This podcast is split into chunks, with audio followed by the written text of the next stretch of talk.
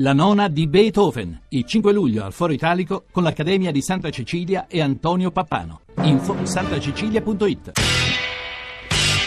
Radio Anch'io, l'attualità in diretta con gli ascoltatori.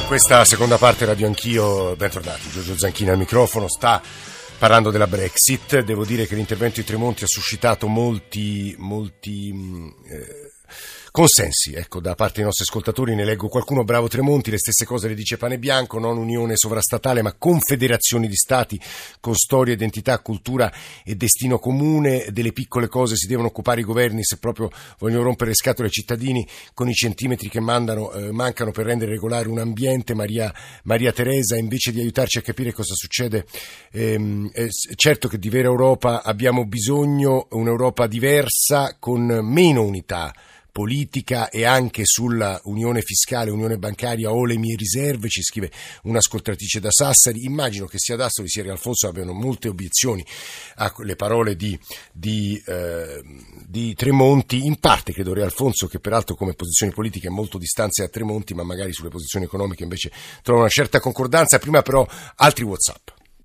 Buongiorno, eh, sono Nicola da Trieste. L'Europa non si occupa dei cittadini, l'Europa si occupa di finanze, si occupa di, di materie in secondo piano, o c'è un'Europa simile agli Stati Uniti come configurazione che si occupa veramente dei cittadini e non li lascia, tra virgolette, a piedi, o altrimenti l'Europa non ha modo di esistere. Il Presidente della Commissione europea continua a difendere le sue posizioni non ammettendo nessun tipo di errore.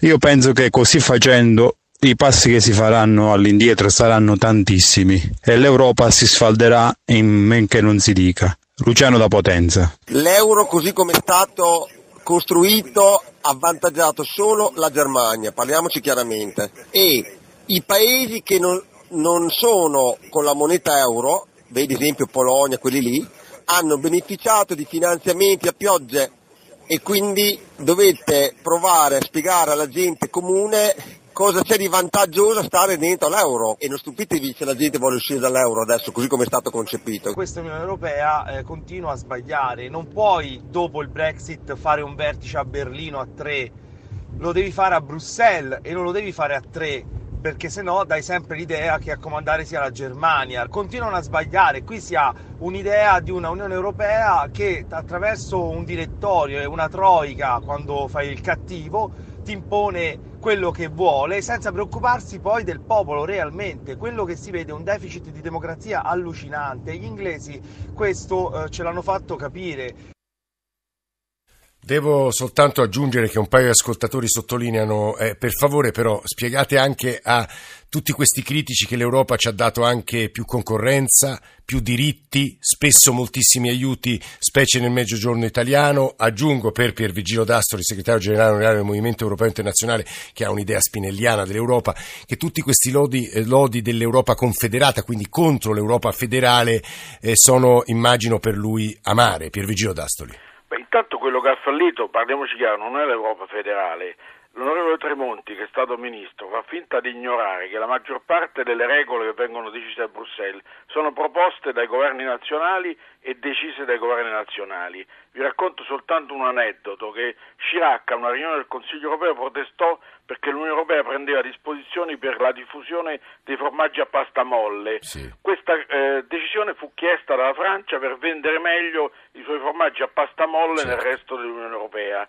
Il 70% delle regole decise da Bruxelles sono proposte dai governi e decise dai governi. I federalisti non vogliono un superstato, vogliono che l'Unione si occupi delle questioni delle quali gli Stati nazionali non sono in grado di occuparsi. L'onorevole Tremonti ha citato la difesa, io cito il terrorismo, cito la politica di immigrazione, cito la lotta al cambiamento climatico che non certamente non può essere fatta dagli Stati membri da soli, ci sono una serie di cose che debbono essere fatte a livello europeo e altre cose che debbono rimanere nelle mani degli Stati nazionali. Certo, tutto questo deve essere fatto in modo democratico. La democrazia è il luogo nel quale i governi garantiscono ai cittadini dei beni comuni. L'Europa oggi non è in grado di garantire ai cittadini dei beni comuni come la sicurezza e come lo sviluppo, e ha ragione il professore dicendo che non basta la politica di austerità, anzi serve una politica economica reale come fanno gli Stati Uniti, quindi la questione è di cambiare radicalmente questa Europa, non di modificarla in maniera molto limitata, cambiandola e cambiandola, come dicono i federalisti, attribuendo a livello superiore, in modo democratico, le cose per le quali gli Stati nazionali non sono in grado di agire. Tutte le piccole cose di cui si è occupata l'Unione Europea in questi anni sono state chieste dagli Stati nazionali e dai governi e sono state decise dai governi in molti casi all'unanimità, dal 57 all'87 tutte le leggi europee, che certamente sono minore delle leggi nazionali, sono state decise all'unanimità dai governi nazionali, quindi quelli che devono essere criticati sono i governi nazionali, non è certamente la burocrazia di Bruxelles. Molto chiaro Pier Vigilo D'Astoli, professor Re Alfonso, torno eh, da lei, eh, non so se condivida appunto l'analisi che ha ascoltato il professor Tremonti, aggiungo un'obiezione che arriva da un ascoltatore, eh, certo lei dice eh, bisognava fare come la Banca Centrale degli Stati Uniti, in realtà ehm, non, so, non, soltanto comprare titoli di Stato ma stampare, stampare moneta, investimenti pubblici, il problema è che alcuni paesi europei hanno un debito pubblico tale, ovviamente si riferisce all'Italia e alla Grecia, che si muovono su un crinale sottilissimo. Professore Alfonso. Eh, appunto, questo è un ottimo punto eh, da partita, dal quale partire per comprendere che eh, tornare indietro e quindi eh, ri, diciamo, smontare l'Europa per tornare agli stati nazionali sarebbe un errore clamoroso perché il problema è che tra le, tra le cose che dovrebbe fare l'Europa tutta insieme ci sono proprio le politiche economiche e, e in primo luogo le politiche economiche. Perché se noi lasciamo gli stati nel loro, nel loro isolamento, alle loro, alle loro politiche, ci sono paesi che riusciranno eh, sempre più a crescere e paesi che si trovano in grandi e forti difficoltà. Allora il sogno dei trattati di Roma degli anni 50 era quello di, di, avere un'Europa solidale, un'Europa dei popoli, un'Europa coesa e invece noi ci troviamo oggi di fronte a un'Europa che è dominata da processi di divergenza, cioè che è dominata da un dualismo sempre più spinto e crescente tra aree centrali e mezzogiorni d'Europa. Mm. Servono politiche economiche espansive, politiche economiche coordinate, politiche economiche che consentano a chi è indietro, ai paesi che sono indietro, di riprendere la crescita, di riagganciare il centro d'Europa, perché servono, serve un'Europa di diritti e, e quindi non è, non è, pensabile di smontare l'Europa e tornare indietro. Certo, questa Europa non funziona, questa Europa è la, è la soluzione peggiore perché eh, di fronte, siamo di fronte a un fallimento e, e, la vicenda della Gran Bretagna lo dimostra con, con estrema chiarezza e le, e le, cose che verranno ancora se non si cambiano le regole lo dimostreranno ancora di più perché questa Europa non si tiene. Però il problema non è tornare agli Stati, il problema è andare avanti verso un'Europa più coesa, ma con meccanismi e regole completamente diverse, improntate alla, alla, alle politiche espansive, alle politiche redistributive anche sul piano territoriale, eh, alla coesione e alla solidarietà. Eh, questo è molto interessante perché Riccardo Raffonso sta toccando soprattutto i temi degli interventi macroeconomici. Poi c'è la questione eh, toccata da Dastoli e da Tremonti degli assetti e quindi dell'organizzazione dei poteri, chiamiamola così, che l'Europa dovrebbe assumere all'indomani di uno shock come quello della Brexit. Adesso ne discuteremo con David Sassoli e David Borrelli, il primo eh, Partito Democratico e il secondo Movimento 5 Stelle, ma vi volevamo fare ascoltare un'intervista che poche ore fa Alessandro Forlani ha fatto a uno dei pochi padri riconosciuti della Brexit. Diceva Carmela Giglio poco fa in questo momento la Brexit sembra orfana sia tra i conservatori sia tra i laburisti, oltre a esserci uno smarrimento eh, generale, tutti sembrano colti alla sprovvista. Chi rivendica quella scelta e quella vittoria è senz'altro Nigel Farage, ma anche Jonathan Arnott, che è un europarlamentare dello UKIP, come vi dicevo, intervistato da Alessandro Forlani. Radio Anch'io.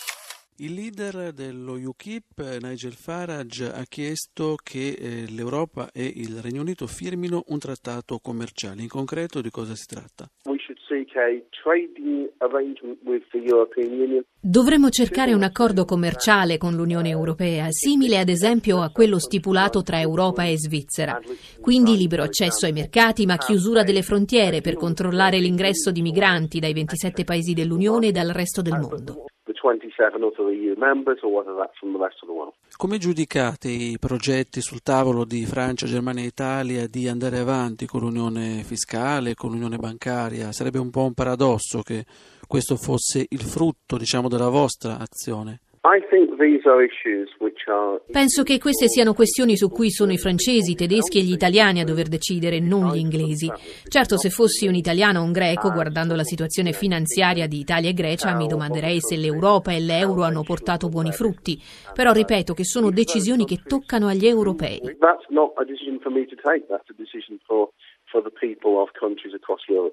Nigel Farage eh, prima del referendum aveva detto a un giornale italiano, al Corriere della Sera, che lui auspicava la fine dell'Unione Europea, quindi che anche gli altri paesi si eh, staccassero. Voi volete in sostanza che tutti i paesi si uniscano con trattati commerciali senza istituzioni comuni? Uh, UKIP is a party lo UKIP è il partito della democrazia. Noi abbiamo guardato con favore all'idea di un referendum sull'Europa perché vogliamo che le persone si avvicinino alla politica. In questo senso ci farebbe piacere che tutti i cittadini dei paesi europei potessero avere questa opportunità. Non direi mai agli altri cosa devono o non devono fare. Infatti non ho apprezzato il fatto che in occasione del referendum sulla Brexit tanti politici stranieri e tante istituzioni, probabilmente su suggerimento del governo britannico, abbiano detto che la Gran Bretagna doveva restare in in Europa. Non avete paura che l'Inghilterra si indebolisca sul piano economico e anche sul piano politico rispetto a un'Europa che forse potrebbe unirsi di più? Non sono preoccupato, non dimentichiamo che la situazione economica della Gran Bretagna è molto diversa da quella degli altri paesi europei. Il 56% del nostro export va fuori dall'Unione Europea. Il nostro primo partner commerciale è l'India, che ha il doppio degli abitanti dell'Unione Europea. Nuova Zelanda e Australia si stanno già muovendo per essere le prime a firmare un trattato commerciale col Regno Unito fuori dall'Europa. Nel mondo ci sono più di 6 miliardi di persone non europee e questo vuol dire enormi occasioni per l'economia inglese nel mercato globale, occasioni che abbiamo perso quando era l'Europa a negoziare per noi. Certo vogliamo essere amici e buoni vicini dei paesi europei. Sappiamo che compriamo da loro più di quanto vendiamo loro, quindi è importante che raggiungiamo un buon accordo commerciale. Lo stesso vale per la politica. Abbiamo un saggio permanente al Consiglio di sicurezza dell'ONU, siamo un paese leader nel campo della difesa e in quello della ricerca scientifica. Abbiamo sei delle prime 20 università del mondo e ancora un rapporto privilegiato di alleanza con gli Stati Uniti e con i paesi del Commonwealth, che contano più di 2 miliardi di persone. Noi vogliamo collaborare con l'Europa come lo fanno la Norvegia, la Svizzera o Israele, paesi che hanno firmato con essa trattati di cooperazione. Non vogliamo però essere membri di questo club e soggetti alle sue leggi. Una domanda un po' personale alla fine. Come ha vissuto la giornata di ieri? Si è sentito un po' un ospite indesiderato a Bruxelles? Beh, la gran parte dei politici che ho incontrato erano parecchio arrabbiati perché non si aspettavano questo risultato. Diciamo che è come quando si divorzia, all'inizio ci si guarda male, però poi si prende atto del fatto che dopo che si è litigato per tanti anni, almeno col divorzio si può diventare buoni amici. Era Jonathan Arnott, europarlamentare dello UKIP. David Borrelli, buongiorno e benvenuto. Borrelli ci sente? Sì, sì, europarlamentare Movimento 5 Stelle, saluto anche David Sassoli, europarlamentare del Partito Democratico, vicepresidente del Parlamento Europeo. Sassoli, buongiorno anche a lei. Buongiorno. David Borrelli, eh, dicevo eh, poco fa che il Movimento 5 Stelle è oggetto di una piccola parte di messaggi da parte dei nostri ascoltatori che si chiedono, ma insomma mi sembra che voi sull'euro, sull'Europa, sull'Unione Europea siate ondivaghi e qualcuno prova smarrimento per il vostro voto di ieri. Voi ieri avete votato contro la risoluzione eh, dell'Europarlamento che in sostanza chiedeva di, ehm, di metterci poco, insomma di affrettare i tempi dell'uscita, anche se l'articolo 50 deve essere eh, sollevato diciamo, dal governo britannico eh, stesso, quindi il primo attore a muovere il primo passo deve essere la Gran Bretagna stessa, ma insomma voi accompagnate, votate insieme a Farage, allo UKIP e in questo modo suscitate non poco smarrimento tra chi ci sta ascoltando. Borrelli. Ma in tutta onestà non capisco questo smarrimento, ve lo dico con la massima onestà, perché la nostra linea non è mai cambiata. Noi non abbiamo mai detto che siamo contro l'Europa, Abbiamo detto che siamo contro l'euro, questo sì, abbiamo raccolto anche delle firme, ma non abbiamo mai detto che siamo contro l'Europa. Certo, un'Europa molto molto molto diversa. Beh, voi siete contro l'euro anche qui, anche qui, non tutti, perché ho letto anche passaggi. No, no, noi abbiamo messo, guardi, noi abbiamo messo quel punto nel, nel, nostro programma, abbiamo raccolto delle firme, quindi anche questo dato è inequivocabile. Eh, la questione invece Europa è diversa, ribadisco, noi non siamo sicuramente in linea con questa Europa, la vorremmo cambiare a tal punto da stravolgerla, ma sicuramente non siamo per rimanere fuori da una cooperazione europea, anzi noi siamo per una comunità europea dove i paesi si dovrebbero dare una mano nel rispetto reciproco, cosa che non avviene perché purtroppo questa, questa Unione Europea è tutto tranne che una comunità. Qui ci sono 28 paesi che pensano semplicemente ai propri interessi e chi è più forte prevale su chi è più debole. Quindi questa è la situazione attuale. Il voto di ieri. Il voto di ieri è un voto che si può riassumere in tre cose. La prima, non ci piaceva come era scritta quella risoluzione perché era a nostro avviso una posizione un po' ghettizzante rispetto agli inglesi che per carità hanno scelto di uscire, secondo noi sì, nel senso che li relegava a una posizione diversa dagli altri e questo non ci piaceva. Mm. Riteniamo che abbiano tutti i diritti di rimanere nel Parlamento europeo con pieno titolo fino a che non decideranno di uscire. Mm-hmm. Non ritenevamo corretto il fatto che l'Europa facesse pressione a uno Stato membro in quanto sovrano di poter decidere i tempi. Pensiamo che c'è stato un referendum consultivo la gente si è espressa, ora tocca al governo inglese, non all'Europa, ma al governo inglese prendere atto del referendum e chiedere in ascolto ai cittadini mm-hmm. all'Europa di uscire, ma lo deve fare lo Stato, lo Stato il Regno Unito e non l'Europa. Dopodiché su quella risoluzione c'era sempre la stessa, eh, la, la stessa solfa eh, dell'Europa, della solita Europa e non c'era nessun accenno autocritico perché se oggi l'Unione Europea perde il Regno Unito la gran parte della colpa non è del Regno Unito, secondo noi, ma è dell'Europa. Bene, è molto chiaro, David Borrelli, europarlamentare Movimento 5 Stelle. Vado eh, da Sassoli, volevo prima sentire però Gerardo, che credo tenti un parallelo tra Stati Uniti e Unione Europea. Gerardo, Pronto? buongiorno. Buongiorno Gerardo, buongiorno, prego. Buongiorno, dottor Zacchini. Eh, è un piacere sentirla. Eh, cioè, dunque, sentivo prima eh, i, gli, gli, sproloqui dei, dei, dei, cosiddetti confederalisti, sì. tra cui il, il, il, il, professor Tremonti, che abbia pazienza, ma potevate anche risparmiarlo. Ma comunque, a parte questo, voglio solo ricordare a queste persone che dopo dieci anni dalla rivoluzione americana, i, le 13 colonie, stabilito che avevano praticamente litigato su qualunque altra cosa, va bene, su qualunque argomento loro potessero affrontare, perché ogni Stato si comportava da Stato, entrarono nella Convenzione di Filadelfia del, 1800, eh, del 1787 come, come confederali e uscirono federali. E gli Stati Uniti funzionano da allora perfettamente.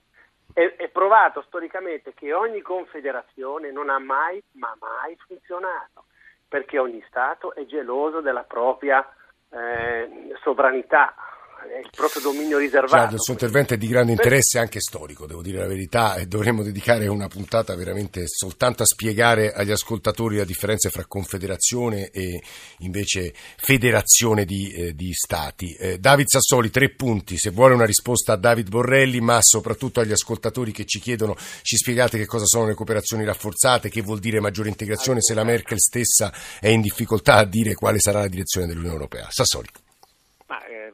Guardi, allora, tre cose. La prima, eh, la risoluzione di, di, ieri diceva due cose e invito il collega Borrelli a leggere bene il testo. La prima che naturalmente eh, va rispettato il volere eh, dei cittadini britannici che hanno chiesto di uscire dall'Unione Europea e quindi invitiamo il governo britannico a fare in modo che si applichi l'articolo 50 del trattato e si avvii la procedura di uscita la seconda questione è molto chiara nella risoluzione è che noi chiediamo un cambiamento dell'Europa, chiediamo che ci siano meccanismi nuovi per rilanciare il progetto europeo.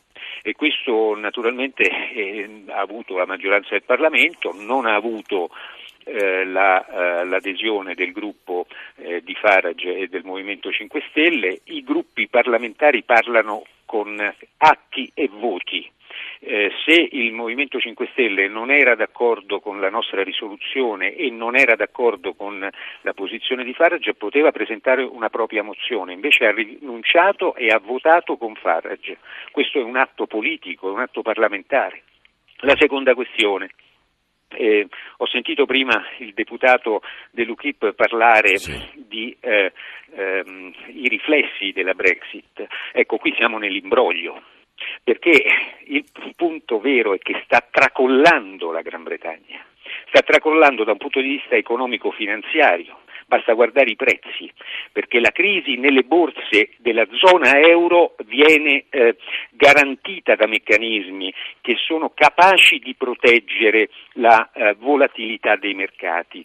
In Gran Bretagna questo va sul, eh, ehm, sul cambio. E quindi la sterlina sta tracollando, sta tracollando nei confronti dell'euro e sta tracollando nei confronti eh, del dollaro, cosa molto eh, molto seria e molto grave che naturalmente preoccupa le autorità anche monetarie della Gran Bretagna. Quindi mh, non parliamo di cose che non esistono. Naturalmente la Gran Bretagna potrà avere la possibilità di esplorare nuovi mercati, ma questo eh, eh, della Brexit inciderà sulla vita delle famiglie e delle imprese britanniche. La terza questione, mh, mm, eh, noi crediamo che da questa vicenda si debba uscire con un'Europa più forte e naturalmente cambiarla questa Europa, non piace nemmeno a noi, eh, c'è poca democrazia, eh, c'è poca solidarietà, c'è un peso dei governi e del loro egoismo eh, eccessivamente forte che blocca le istituzioni europee, l'abbiamo visto sull'immigrazione e naturalmente questo deve essere, Ma significa due velocità, deve essere cambiato. Però c'è un punto fondamentale, che la Brexit non può essere un ricatto nei confronti di 27 paesi.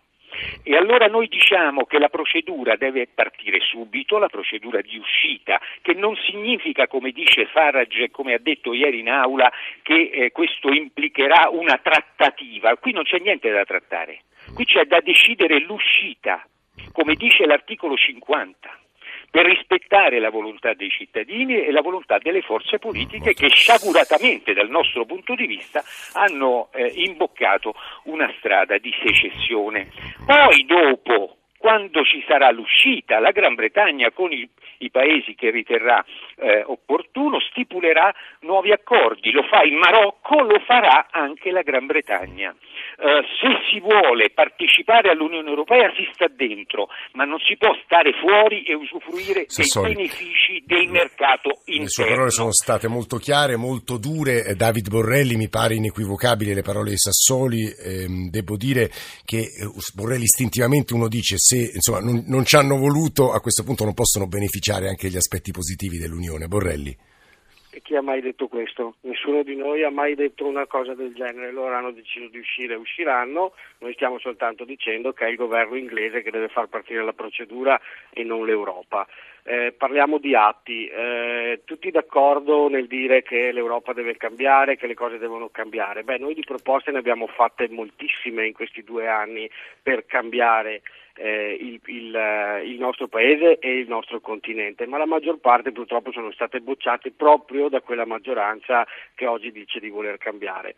La realtà vera però è un'altra, la realtà è che il Parlamento ha le armi spuntate, la Commissione molto spesso è sotto il ricatto del Consiglio e quindi la vera Europa, che tanto eh, tutti additano come responsabile, fatta da poi ed è composta da chi l'addita. Noi abbiamo visto eh, pochi giorni fa in televisione eh, Merkel, Hollande e Renzi fare una conferenza stampa parlando di Europa, ma l'Europa sono loro, perché in Consiglio ci sono loro, ci vanno loro, quindi voglio dire la maggior parte delle cose che fino adesso ci hanno visto penalizzati o spesso le cose giuste che vengono bloccate sono bloccate al Consiglio, penso al Made in, penso agli strumenti di difesa commerciale, ma la lista sarebbe molto lunga.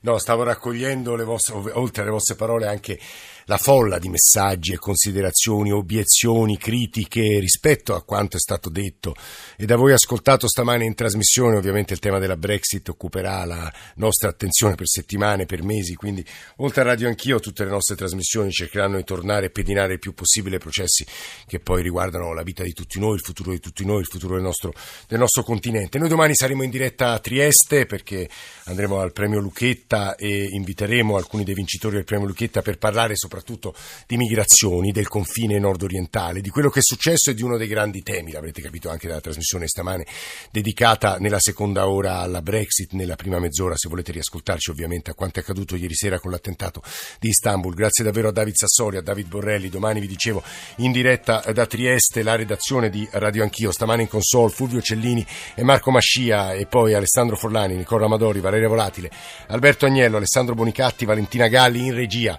Cristian Manfredi. Adesso c'è il GR1 delle 10 con le ultime notizie anche eh, su Istanbul e poi eh, Radio 1 Music Club con John Vignola, la radio ne parla che stamane come avete sentito anche nel GR precedente si occuperà anche di eh, femminicidi e se volete riascoltarci andate sul nostro sito, andate sul nostro profilo, tutti luoghi utili anche per in, eh, insomma, avviare una conversazione con noi, criticarci e suggerire percorsi. Grazie a tutti per l'ascolto, ci sentiamo domattina in diretta da Trieste.